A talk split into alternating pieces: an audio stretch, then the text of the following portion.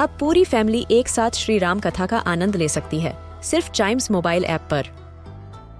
जानिए श्री राम के बचपन से लेकर दशानन वध तक का सफ़र। सरल रामायण, घर के सभी सदस्यों के लिए।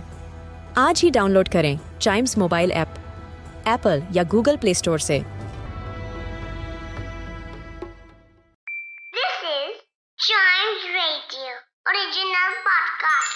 This podcast is all about books and kids, where we review and recommend a great book from our Chimes bookshelf for our young friends.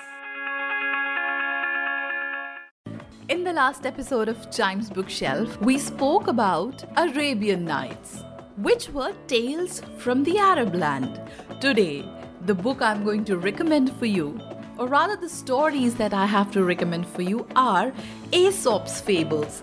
Aesop's Fables are also known as Aesopica. It is a collection of fables written by a slave and a storyteller who is believed to have lived in ancient Greece, somewhere around 600 BC. These stories were prevalent back then, are prevalent today, and shall always be loved by people because they teach morals and values.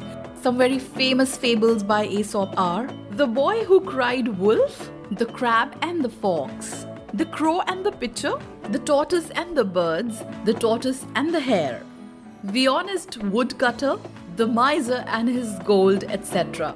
Every single story has a meaning, every single story has a lesson for us, and every single story teaches us what is right and what is wrong. So pick up a copy of this book, which has Aesop fables.